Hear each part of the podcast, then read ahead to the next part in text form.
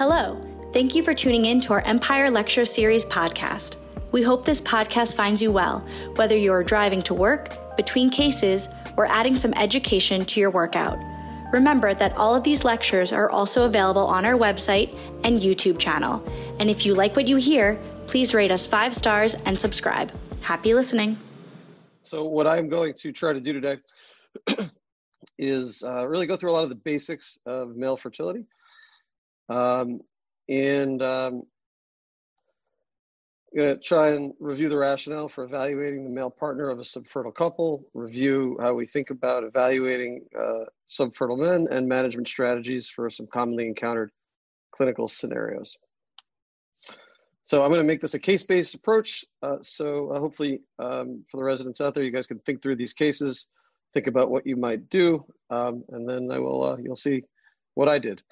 Um, so this first case um, is a um, thirty-seven-year-old healthy male. Uh, he is uh, trying to conceive with a healthy thirty-five-year-old who has never been pregnant. They've been trying for three years. Uh, as is commonly the case, she presented to a reproductive endocrinologist, had an evaluation, um, and uh, that evaluation was very reassuring in that she has normal menstrual cycles, uh, normal ovarian reserve testing, Uh, by uh, a day three F S H level and a negative uh, hysterosalpingogram. So just to pause for a second. So why, you know, why evaluate the male? So in urology, this doesn't come up that often because that's, you know, what we do. But in uh, the infertility world, there is a, um, a suboptimal referral rate of male partners in subfertile couples. Um, the Incredibly, uh, the incredible success of assisted reproductive technologies like uh, in vitro fertilization have been great in terms of pregnancy rates for couples with even severe infertility, um, but that combined with some financial incentives um, driven by uh, the, the revenues that are generated by I V F has resulted in Uh, a lower rate of referrals for urological evaluation. So, so why do we want to evaluate that? Well, one, because men cause or contribute to forty or fifty percent of couple-related subfertility. Um, two, because there are often treatable male factors that can enable natural reproduction, and that's important um, for a couple of reasons. Uh, assisted reproductive technologies are absolutely safe. Uh, they're effective.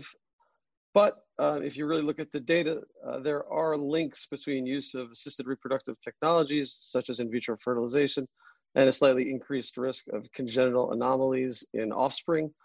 Whether or not that's related to uh, the assisted reproductive process itself and kind of the bypass of the natural selection process that occurs during fertilization within the female reproductive tract, or whether or not that's uh, indicative of simply infertile couples having a higher risk of having children that have congenital anomalies is not clear.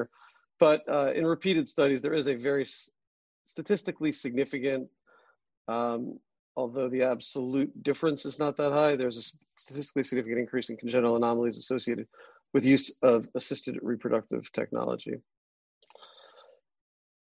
Um, In some men, you can identify uh, inf- uh, genetic lesions that can contribute to infertility or disease in offspring. Um, so seven percent of severely oligozoospermic men uh, will have a detectable transmissible genetic lesion that uh, either can impact uh, the fertility of any sons conceived or potentially can uh, increase the risk of disease in offspring. Uh, and in azoospermic men, that's as high as uh, ten percent for a transmissible genetic lesion that contributes to infertility, and a seventeen percent risk of having a identifiable genetic issue that might uh, affect the health of offspring. Um, the other thing, and this is data from our own practice that we actually haven't yet published, um, but we presented at A U A a couple of years ago, Um, male infertility is often the presenting sign of occult health-relevant conditions. So in my practice, uh, about a quarter of men that are evaluated for infertility, we end up diagnosing uh, something medically important and health-relevant, uh, the most common of which is testosterone deficiency. So let's get back to this case. Um, you take a focused history and it's unremarkable. He has normal sexual function, he has no urological history, no testicular pain or discomfort. Um, on physical examination, uh, he's a normal appearing uh, guy, but uh, on his genital exam, uh, he's got an eighteen C C, normal consistency, right testis with a fourteen C C soft left testis. And this is what his physical examination looks like. Um, so that's a grade three left varicocele.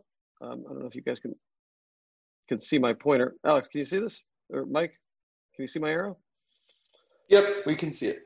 Okay, great. So what you see here is uh, a visibly obvious fullness in the left hemiscrotum above the left testis, which is down here. Um, that makes it grade three. I, you know, very often uh, we talk about varicocele grading, and I think because infertility is not at the forefront of inpatient urology, um, it's not uncommon to, to forget the varicocele grading system, but it's very simple and straightforward. Um, Grade one varicoceles, uh, you cannot see, you can only feel with a Valsalva maneuver. Grade two varicoceles, you cannot see, but you can feel obviously before making somebody or asking somebody to Valsalva. And grade three varicoceles are visibly obvious. Um, a varicocele that is uh, not detectable on physical examination, but is detectable on a scrotal ultrasound, is considered a subclinical varicocele. There's some controversy about whether or not you ought to address that. Um, my general take on that is that most subclinical varicoceles are in fact subclinical and not major contributors to infertility. Um, varicocele, of course, refers to abnormal dilation of the pampiniform plexus. It's clearly associated with poor semen quality. The mechanism by which varicoceles exert their negative impact on spermatogenesis is not Uh, fully clear. Uh, it is probably due to temperature dysregulation or increased venous pressures. Um, but there are some other uh, things looking at uh, m R N A and protein expression in semen that show some differences when compared to men without varicoceles. Regardless of the etiology, varicoceles are uh, the most common identifiable correctable etiology of male infertility. Um, rates are as high as fifteen percent in the adult male population, thirty-five percent in men with primary infertility, meaning they've never contributed to a pregnancy, uh, and as high as eighty percent of men who have secondary infertility.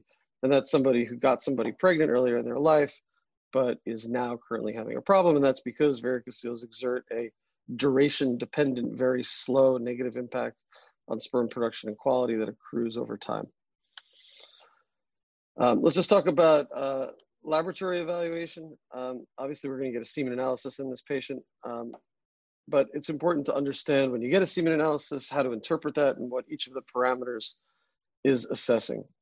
Uh, the most important thing that I think a lot of people don't know is that normal values are simply based on a distribution, uh, like a bell curve that was derived from a population of fertile men who successfully conceived. So in two thousand ten, the World Health Organization put out its most recent uh, guidance with regards to uh, semen testing and defined normal values. So in the W H O, the way the W H O came up with their normal values was, again, they made a bell curve of men with proven fertility, and they de- defined the fifth centile as the lower limit of normal. Um, So semen analysis is not a test of sperm function, but it does give you an idea. Um, and these are the, uh, if you look in the right column of that table, uh, the World Health Organization twenty ten parameters are that you should have at least one point five uh, cc's in terms of overall semen volume, uh, sperm concentration of at least fifteen million per milliliter, a total sperm concentration of uh, at least thirty-nine million, which is simply derived by multiplying semen volume times sperm concentration, uh, at least forty percent overall motility. Um, that's not listed here, but thirty-two percent progressive motility and four percent strictly normal morphology. So let's just talk about each of those. So as I mentioned, uh, semen analysis is not a direct measure of fertility. There are no appropriate cutoff numbers below which unassisted conception, that is getting pregnant by having sex, is impossible. And there is a significant overlap between fertile and subfertile populations. So if you look at these graphs, this is an older New England Journal study, but I, I think this data is really helpful to think about. And if you look at um, sperm concentration on the left, uh, motility in the middle, and morphology on the right, you see that The, the significant differences uh, between the rates of unassisted conception in fertile and unfertile men. So the fertile bars are the uh, dark colored bars, the, the white bars are in infertile men. And what we're looking at is the percentage of men who successfully conceived through uh, sexual intercourse. And you see, uh, you know, really it's a sperm concentration of less than thirteen point five million per ml, where you start seeing sperm concentration matter, um, less than thirty-two percent motility, and uh, morphology I'll get a little bit into later. But um, just because somebody has an abnormal semen analysis does not mean they're not going to conceive naturally. Uh, so it's always important to take into consideration the duration of infertility when you're making treatment decisions, particularly if they involve surgery. These are the background rates of natural fertility uh, in men who present for uh, infertility evaluations. Um, and um, you see that uh, in normal men, Uh, in men with normal semen parameters, which is the green line, um, about ninety percent of men who come in with a chief complaint of infertility, uh, in whom their semen testing is normal, about ninety percent of them will successfully conceive within a year, and almost one hundred uh, within two. That is, of course, assuming that there are no female factors at play. Um, but even in men with pretty low, um, with low or very low sperm concentrations, uh, there's a significant rate of background infertility. So, you know, at one year, Um, forty percent of oligozoospermic men and uh, about twenty percent of severely oligozoospermic men will conceive naturally, and that's just important to keep in mind. Um, there's also tremendous variability in human sperm density. This is directly from the World Health Organization twenty ten publication, um, looking at a single person's sperm count. Uh, they asked somebody to give a semen sample uh, every week, basically, or every couple of weeks for a couple of years, and you see this tremendous, tremendous variation. Uh, this is why we repeat semen analyses, and it's, it's really important not to make too much of any, you know, one particular analysis. Um, concentration reflects sperm production relative to seminal vesicle and prostatic fluid production. It's not uncommon. I get referred somebody uh, to be evaluated for a low sperm count because they have a sperm concentration of, say, ten million per milliliter. But then you look at their semen analysis and their semen volume is seven milliliters, which is very, very high. That person, you know, doesn't have a problem producing sperm. They're just very good at making semen, and they have very productive seminal vesicles and prostatic fluid production. Um, some terms you'll see are oligozoospermia, which is the proper term for less than fifteen million sperm per ml, cryptozoospermia or hidden sperm. So that refers to very rare sperm seen, you know, usually in the uh, pellet derived after centrifugation of a semen sample, and azoospermia, which refers to no sperm being found in the pellet. It's important to know that azoospermia doesn't mean that there are no sperm in the ejaculate, actually. The threshold is probably somewhere between thirty and sixty thousand sperm per milliliter. That's the sensitivity of a standard semen analysis. Um, and um, the, like I said, the best way to really think about sperm production is to multiply the semen volume times sperm concentration and look at that relative to the lower limit of normal established by the W H O, which is about forty million sperm per milliliter. Uh, motility refers to the percentage of sperm that twitch or move. Uh, progressive motility uh, refers to the percentage of sperm that move forward. You're, you'll see two ways that progressive motility are often reported on uh, semen analyses, particularly the labs that are in New York. Many labs still use the older World Health Organization methodology where they actually grade sperm from one to four, you know, four being, as uh, Mark Goldstein, who mentored me, used to say, the Olympic swimmers. One is just twitching, and two and three are in the middle. Uh, subsequently, the W H O has uh, sort of come down on the side of that's too subjective and arbitrary. So now they just report progressive motility. That's the percentage of sperm that are actually visually moving across a high-powered field. Um, that's supposed to be thirty-two percent now. Astenozoospermia just is the technical term referring to low motility. So that's either less than forty percent of your sperm moving at all or less than thirty-two percent of sperm uh, moving progressively. And low motility can reflect poor production, uh, an insult after the testis, such as varicocele infection. Uh, anti-sperm antibodies uh, occasionally present with low motility, and uh, gonadotoxins can also affect sperm motility. Uh, morphology um, is a very, very commonly abnormal parameter that uh, kind of drives me crazy. Um, it refers to, uh, there have been various iterations for how to score sperm morphology. Originally, the World Health, Organ World Health Organization methodology was fairly loose with, uh, um, it was not that hard to be called a normal sperm, and the normal value was at least thirty percent normal. Um, uh, that was modified um, by somebody named Doctor Kruger, who espoused a more stringent scoring system, where originally uh, the criteria were such that normal values were fourteen percent or more, and now it's gotten even stricter, and the normal percentage of sperm with uh, normal morphology is now four percent or better. Whether or not that matters is very, very unclear and controversial. The early studies about morphology um, really pretty clearly linked morphology to natural and assisted reproductive outcomes, but better studies performed more rec recently have really called that into question. Um, uh, this is a study from Larry Lipschultz um, looking at men who have a zero percent normal sperm. So that's obviously something that uh, creates a lot of anxiety for a couple. They get a semen analysis back, and the percentage of sperm that are normal shape is reported as zero. Um, and so Doctor Lipschultz and his group reported on how do those guys do in terms of getting their partners pregnant, and actually they do pretty well. Uh, the rate of unassisted pregnancy is still around thirty percent versus um, about sixty percent in men that have very normal morphology values. Um, but even in the most extreme case with zero percent normal forms, uh, men appear to do pretty well with unassisted and with assisted conception. Um, the studies that are looking at men with one, two, and three percent strict normal morphology for I U I and natural conception outcomes are even closer. Uh, this is a parameter that I think is actually going to go away um, because I don't think it's that clinically useful. Round cells refer to inflammation in the semen. Um, uh, you have to remember that you need to stain specifically immature sperm or immature germ cells. Look a lot like white blood cells, and if a laboratory doesn't stain with peroxidase or another uh, methodology to distinguish immature germ cells from white blood cells, then you can't know what you're looking at. But uh, if you have a high number of white blood cells in semen, that's obviously suggestive of an inflammatory or infectious process. And there are various tests that you might pursue, like a semen culture, testing for anti-sperm antibodies. Uh, however, very often it's tough to elucidate the cause of round cells, and it's tough to get rid of them.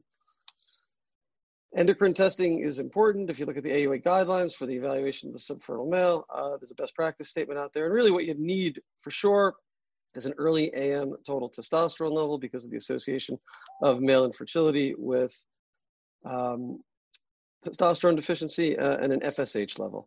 F S H is the gonadotropin produced by the anterior pituitary that drives sperm production. It's regulated by a hormone called inhibin, which you can also measure and is sometimes used clinically, but inhibin is produced by Sertoli cells. Um, so the higher your uh, inhibin level is, that is reflective of good sperm production that inhibits F S H production. And so you get normal F S H levels. When you see an F S H level that's above about six, you start worrying about uh, testicular dysfunction and a problem with sperm production. It's also important to remember that most of the laboratories that report serum F S H levels use a normal value derived from women. So you'll see an F S H of like seven point nine, and that'll be listed as normal. You have to really think about anything above six, I would say, is abnormal for F S H. So let's get back to this case.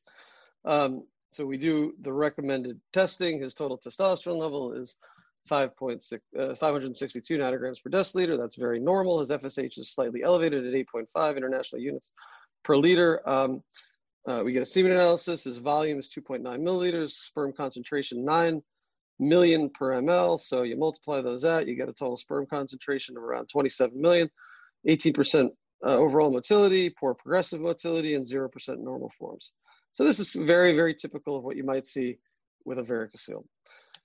Um, So just to summarize this particular case, he's thirty-seven. He's been trying for three years with his healthy thirty-five-year-old wife who has a reassuring evaluation.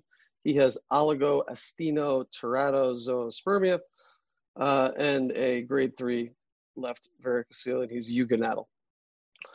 So what do we do? So this is probably the most common clinical scenario that I see in my practice.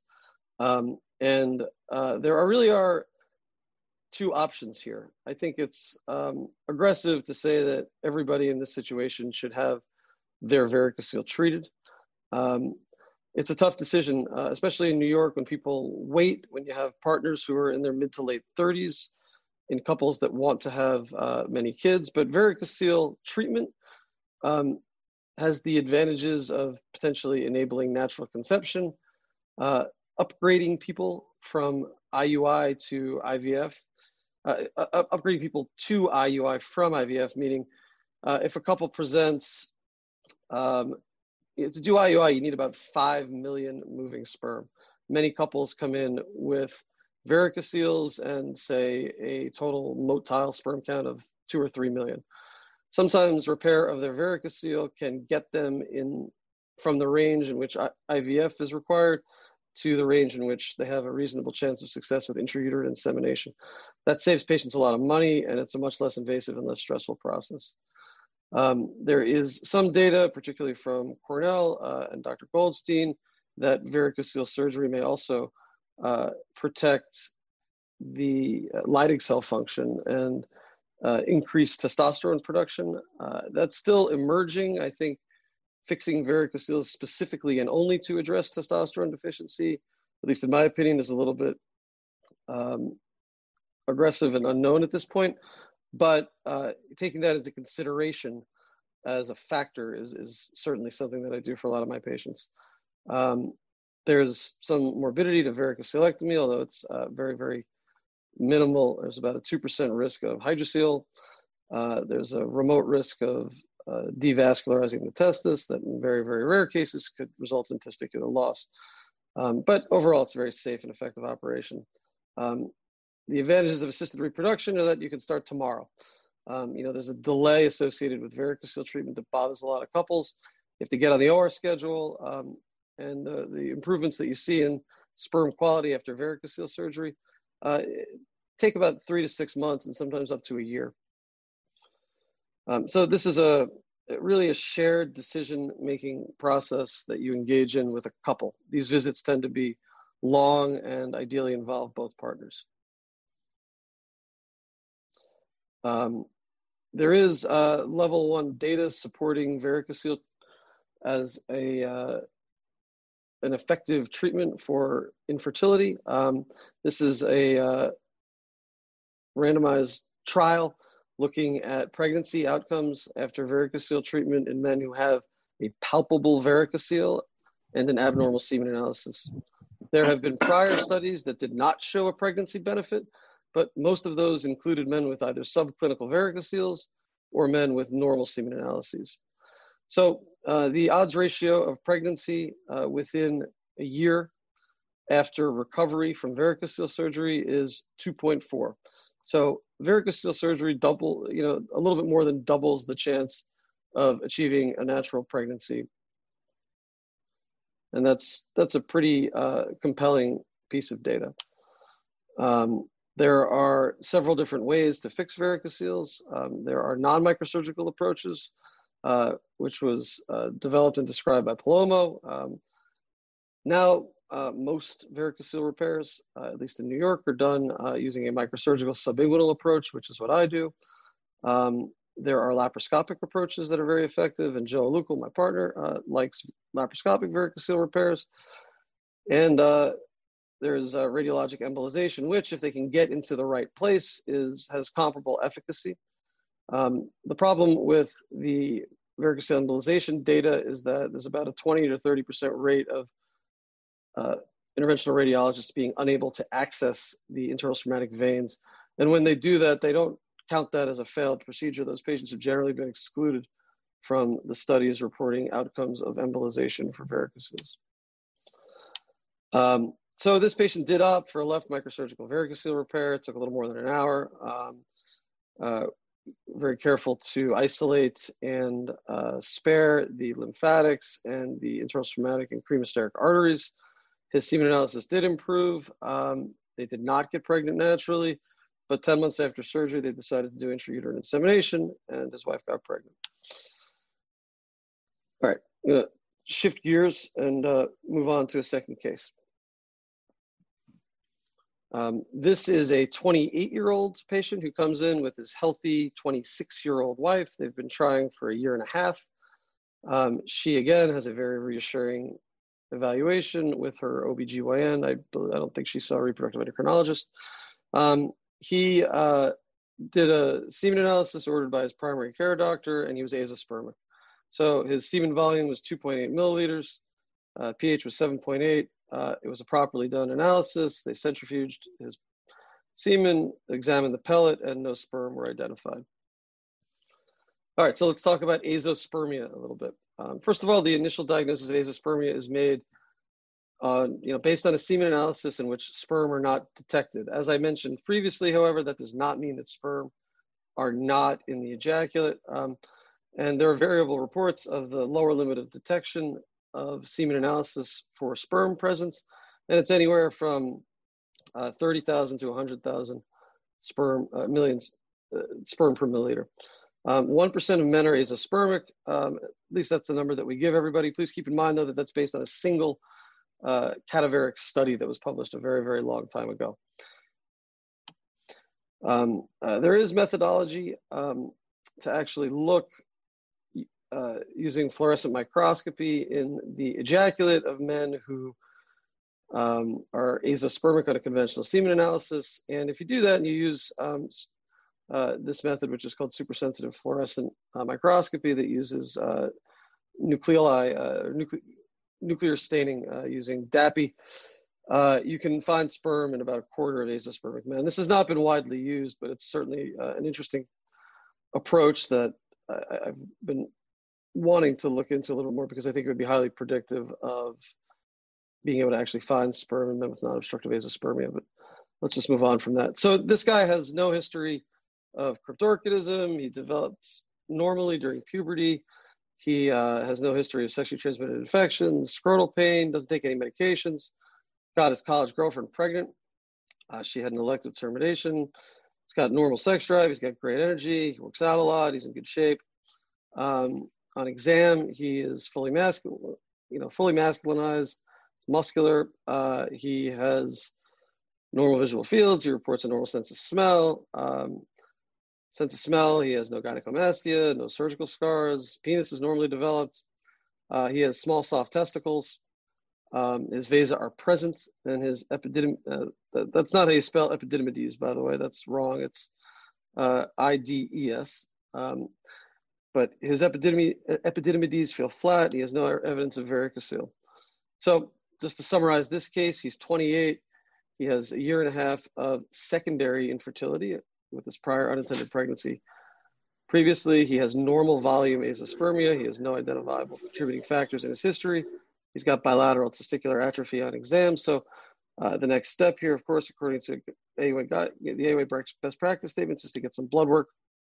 Uh, we'll go over his blood work later. But at this point, when you think about azoospermia, there's, you know, one of two problems are present. Either somebody's producing sperm normally and they're blocked up, which is called obstructive azoospermia, or they're not producing sperm well or not producing sperm at all. Um, and that is called non-obstructive azoospermia. It is difficult um, and actually impossible without a diagnostic biopsy to make a definitive diagnosis of obstructive azoospermia. But you can get a clue. Um, because the only problem with obstructive azoospermia is an obstruction somewhere, that means the testicles are normally functioning. That typically means that a patient will have uh, no symptoms of testosterone deficiency. They'll have a normal endocrine, endocrine profile, and on physical examination, they typically have normal-sized testes. Um, the one patient that can fool you, um, which happens to me about once a year, is somebody with a specific problem called maturation arrest. Maturation arrest is a variant of non-obstructive azoospermia where uh, patients have a problem with meiosis and there is a halt in germ cell development, usually after the primary spermatocyte stage of spermatogenesis.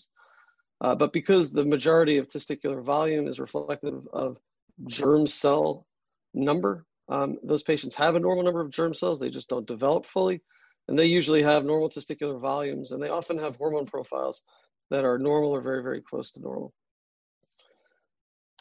Um, so this is uh, this patient's hormonal results. Um, his F S H was zero point one, his L H was zero point two, and his total testosterone was nineteen hundred nanograms per deciliter. So um, if you just take a minute to think about why that would be, um, uh, it's probably because he's taking anabolic steroids, which in which case, in this particular case, uh, was what was happening. Uh, the other possibility um, is uh, testosterone producing adrenal or testicular tumor. Uh, so he kind of sheepishly admits to uh, taking off the street testosterone cypionate. He's been using two hundred milligrams a week by intramuscular injection, which is a relatively high dose. Um, so uh, for those of you who are not aware of it, testosterone is a contraceptive. It has been um, studied extensively as a contraceptive. Uh, there have been uh, many large-scale N I H-funded trials uh, and World Health Organization trials looking at testosterone as a contraceptive, um, and the efficacy um, is about seventy percent uh, to up to ninety percent in most of those studies. So why is it a contraceptive? Uh, testosterone, uh, exogenous testosterone suppresses anterior pituitary function. Uh, the anterior pituitary senses testosterone and estradiol, which is uh, made from testosterone through aromatization. Uh, testosterone and estradiol feed back negatively on the anterior pituitary. F S H and L H become undetectable, and uh, the testicles uh, stop functioning because they are not getting any stimulation from the pituitary. Of course, seventy to ninety percent is not effective enough to be uh, relied upon as contraception. Uh, there's still a lot of ongoing work looking at testosterone-based male contraception. Um, but this data is also very helpful in helping patients uh, understand recovery from uh, testosterone replacement therapy in terms of spermatogenesis. Uh, so this is probably the best available study looking at um, how quickly men recover. This is a little bit different though, because this is a study intended to look at contraception. So they gave short-term high dose androgens to healthy young men and then tracked their sperm production recovery over time. And uh, the recovery to ninety percent of baseline spermatogenesis takes about seventeen months. Um, and if you look, it takes uh, on average between uh, six and eight months to get to fifty percent of normal sperm production. The reassuring part of this analysis, though, is that uh, almost everybody eventually recovers, but it can take up to two years. So Uh, this scenario also comes up relatively commonly in my practice. Um, there's two options. You can wait for recovery. You can try to expedite it using endocrine therapy. Um, so what drugs are in our armamentarium to uh, manipulate the male reproductive hormonal axis? Well, we have Clomid, which is clomiphene citrate. It's uh, an F D A-approved drug for ovulation induction. It is a female fertility drug used off-label. It is a selective estrogen receptor modulator. It has partial agonist, but mostly antagonist activity of estrogen receptors. Um, that antagonist activity uh, in, uh, prevents uh, estrogen from negatively feeding back on the anterior pituitary, resulting in increased production of gonadotropins, F S H, and L H. Uh, Clomid is also used uh, in the treatment of testosterone deficiency outside of fertility for either men who um, are actively trying to conceive, Uh, or who want to maintain the potential to conceive. Uh, the one caveat with Clomid, however, is that because of its partial estrogen agonist activity, um, it really has unpredictable effects on men. Uh, we've written a little bit about and published a little bit about estrogen signaling as it relates to sexual function in men, and it's really poorly understood, and I would say very unpredictable. I have men in my practice who uh, I treat with Clomid for low testosterone, who have a great biochemical response, meaning their blood work looks fantastic, their testosterone goes up, and they feel worse. And then you switch them to testosterone replacement therapy. They get the exact same testosterone level, and they feel much, much, much better. So you just have to keep that in mind when you're treating people with Clomid. Anastrozole is another commonly used medication in the management of male infertility. It prevents the aromatization of testosterone to estradiol. That results in buildup of systemic testosterone and also Um, decreased negative feedback at the pituitary, driving F S H and L H production. Uh, there's very good data about the use of anastrozole in azoospermic men with Klinefelter syndrome. Um, There is also fairly good data uh, suggesting that if the ratio of testosterone to estradiol is uh, too low, that anastrozole may be a good drug for male fertility. Um, but in general, the use of these drugs is off-label um, and really for use in fairly specific scenarios like this, where you're trying to expedite recovery of spermatogenesis after suppression. Um, if you look at guideline statements about the management of male infertility, um, the, um, there is no hormonal therapy that is proven to be effective for most variants of male infertility outside of hypogonadotropic hypogonadism, Kallmann syndrome, and things like that. So on, a, on an exam, uh, these drugs are almost never the answer unless there um, is a very specific scenario. H C G is used a lot. Um, H C G is basically gonadotropin replacement therapy. It is biologically equivalent to luteinizing hormone and also has some avidity for F S H receptors and some F S H activity. So um, my preferred uh, treatment algorithm in cases like this is actually to use H C G. Um, I put him on a uh, cross taper to reduce his testosterone. Uh, started him on twenty-five hundred international units of H C G three times a week, um, gradually reduced his testosterone dose over time, and eventually stopped it. Uh, three months after initial presentation, his testosterone was four hundred. Still didn't feel great. He was used to having testosterone levels of you know nineteen hundred. Uh, but his uh, gonadotropins started recovering. He, uh, at that point, was severely oligozoospermic. Uh, nine months later, his testosterone was six eighty. He felt better. His gonadotropins were normal. He had a normal semen analysis, and his wife got pregnant uh, uneventfully and fairly quickly once he recovered. Um, okay, I'm going to move on to a third case. Um, this is a twenty-two-year-old uh, with a twenty-one-year-old wife. They've been trying to conceive for two years. She also had a reassuring evaluation, and uh, he was also azoospermic. Uh, his focused history is unremarkable. His exam um, was unremarkable, aside from, again, um, the finding of uh, his epididymis on both sides was flat, and his testicles were ten c c's and soft. Um, so his laboratory evaluation was different. Uh, his serum testosterone was three hundred five nanograms per deciliter, and his F S H was seventeen point eight international units per liter. Uh, repeat semen analysis confirmed uh, persistence of azoospermia. Uh, so this is non-obstructive azoospermia. Uh, this is the most severe variant of male infertility, um, and it's a difficult diagnosis because um, success is certainly not guaranteed. Um, it is uh, very important in men with azoospermia, or really any man with a sperm concentration, as we discussed previously, less than five million per milliliter, to get some genetic testing, and that's to look for Y chromosome microdeletions uh, and to look for uh, macro chromosomal abnormalities that are visible on a karyotype. So he, uh, this patient actually had uh, an A Z F C deletion on his Y microdeletion assay. So let's just talk a little bit about that, because I think it's a sense of confusion for a lot of trainees.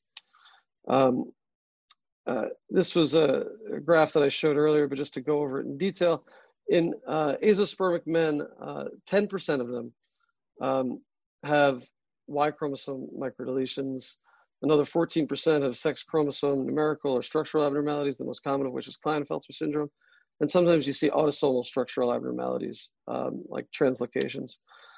Um, Y microdeletion testing is done because these deletions result in spermatogenic failure, because there is a vertical transmission to offspring. So if a man who has a Y chromosome microdeletion has sperm that can be identified either in their ejaculate or in their testicles, and those sperm are used for assisted reproduction, any sons they conceive are going to get the bad Y chromosome and have a similar problem with fertility. Uh, the response that couples have to that information is highly variable. Some couples really don't care, and it doesn't alter their management. Other couples decide to adopt or to do I V F with pre-implantation genetic diagnosis to identify female embryos and to make sure that they don't have uh, an infertile boy. So it, it, it, this testing empowers couples to make decisions. Um, there are also um, Y chromosome microdeletions that um, are incompatible with sperm production, and you want to know about those before you put somebody through uh, something like a sperm retrieval procedure. An A Z F C deletion actually has a, a better prognosis than almost all other variants of non-obstructive azoospermia, um, with about a seventy percent likelihood of being able to identify sperm surgically. Um, but if you have an A Z F A or A Z F B deletion, uh, there's basically no hope. Um, what I tell our residents is A is awful, B is bad, C is chance, right? So that's a pretty easy way to remember this. Um, let me just uh, talk about what these regions refer to just very briefly. So they are not genes. There is no A Z F gene. There's no A Z F B gene. There's no A Z F C gene. These are um, regions. The nomenclature is actually quite old. Um, and uh, there are, uh, there's much more contemporary, more accurate, more descriptive terminology to describe these mutations based on the specific palindromes of the Y chromosome that are involved in recombination events. Um, Y microdeletions happen because the Y chromosome has a very palindromic structure. That's good for our species. Remember, the Y chromosome is the only chromosome other than the X chromosome that doesn't have a partner to pair with. So, um, you know, the uh, exchange of genetic information that occurs during synapses is important for development of species diversity. So the way the Y chromosome does that is by intrachromosomal recombination events. It recombines with itself. Um, that results in uh, genetic diversity, but it also results in predictable mistakes where uh, you get predictable patterns of D N A loss. So an A Z F A deletion is really a predictable loss of two specific genes that are critical for making sperm. An A Z F B deletion is specific loss of about six to eight genes that are critically important for making sperm. And uh, there are a couple of different variants of A Z F C deletions, um, but they all refer to loss of Uh, genes within a region that encompasses about fifteen to twenty genes that are important for making sperm. But people with A Z F C deletions can make sperm, and they often actually have uh, low levels of sperm in their ejaculate. Um, when I was at Cornell as a fellow, uh, we published a study um, that I think underlies the importance of Y chromosome microdeletion testing, and that six percent of men with non-obstructive azoospermia will have a Y chromosome microdeletion that is incompatible with spermatogenesis. So you're going to want to avoid doing unnecessary procedures in these patients because there's no, no chance of success. Um, the other karyotypic abnormalities that come up are Klinefelter syndrome and uh, occasionally uh, other translocations. The other translocations are important because they can affect uh, chromosome distribution during meiosis and result in genetic abnormalities like Down syndrome or uh, trisomy eighteen. And uh, if you have one of those, you're going to want to do I V F with pre-implantation genetic screening, or at least uh, really aggressive genetic counseling with uh, either uh, amniocentesis or C V S uh, early in pregnancy to make sure that there's not a genetic lesion in the conception, in the uh, embryo. Um, so you get a routine karyotype um, and a Y chromosome microdeletion assay in certainly any man with less than five million sperm per milliliter. Uh, some people think it, the threshold should be ten million per ml. Um, so what do you do in non-obstructive azoospermia to find sperm? Well, there are various things that you can do. Um, the physiology that is uh, very important to know is that for men that are making sperm, and it's about half of them probably, um, sperm production is occurring in randomly distributed rare seminiferous tubules throughout one or both testicles. So you can do a diagnostic biopsy in somebody with non-obstructive azoospermia, get a result that says Sertoli cell only syndrome, which is the histological pattern that indicates zero germ cells are present.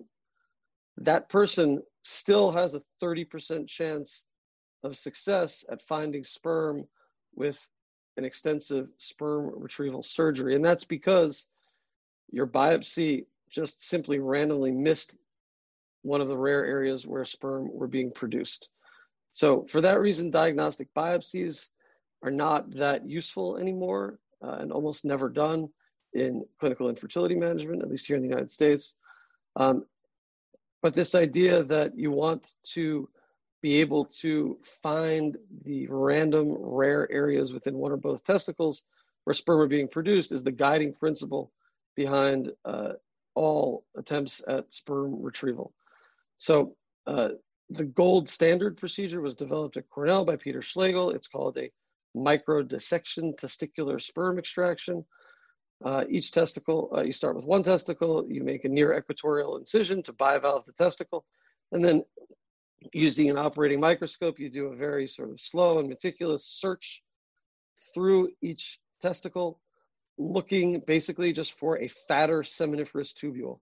Uh, the whole concept is that, you know, the seminiferous tubules that are active, if present, because they're active, they're going to contain stuff and they're going to be visually identifiable with high enough power optical magnification. Um, Doctor Schlegel's done a lot of work with that, and um, uh, indeed, uh, microdissection testicular sperm extraction has, I think, been pretty widely accepted as the gold standard procedure for sperm retrieval in non-obstructive azoospermia. Um, if you're not going to use optical magnification to guide a sperm retrieval in non-obstructive azoospermia, there are other approaches that you can use. Um, testicular uh, large or fine needle aspiration can be used. Um, there are ways to map the testicle, but all of these procedures are best done by widely passing the needle through all areas of one or both testicles. Simply doing uh, you know, a needle biopsy with uh, a large needle in one area is inappropriate for men with non-obstructive azoospermia. That approach is perfectly appropriate in somebody like post-vasectomy who's got obstructive azoospermia, but in someone with N O A, you're not going to want to do that. You're going to, at minimum, even if you're using a needle-based approach, widely sample both testicles. Sperm retrieval rates range from uh, about fifteen to seventeen percent using needle-based procedures up to, um, and some reports of up to seventy or seventy-five percent. Uh, my own opinion is that the true sperm retrieval rate in men with non-obstructive azoospermia who have never had a procedure before is probably around fifty or fifty-five percent using a testicular microdissection.